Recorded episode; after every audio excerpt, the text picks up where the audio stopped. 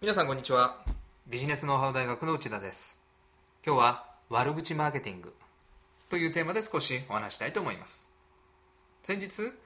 Facebook や Mixi、Twitter などのいわゆるソーシャルメディアを活用してマーケティングを行っている方と話す機会がありました。これからますます広がるソーシャルメディアマーケティングのポイントを教えてもらったのですがその中で一つ今回は紹介したいと思います。それはズバリ悪口です。通常企業が自社の商品やサービスをソーシャルメディアを使って広げようとする場合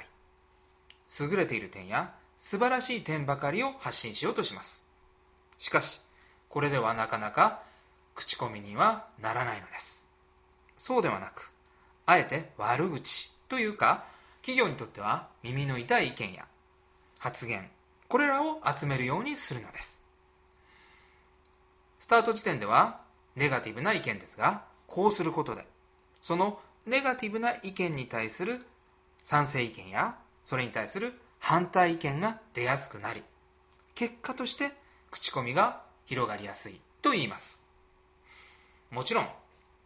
全ての商品やサービスでこれが適用するとは限りませんがなるほどという事例ではないでしょうか。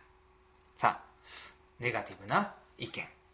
耳の痛い意見これらもマーケティングに活用できることがあるのです。ぜひあなたのビジネスでも考えてみてください。今回はここまでです。それではまた次回をお楽しみに。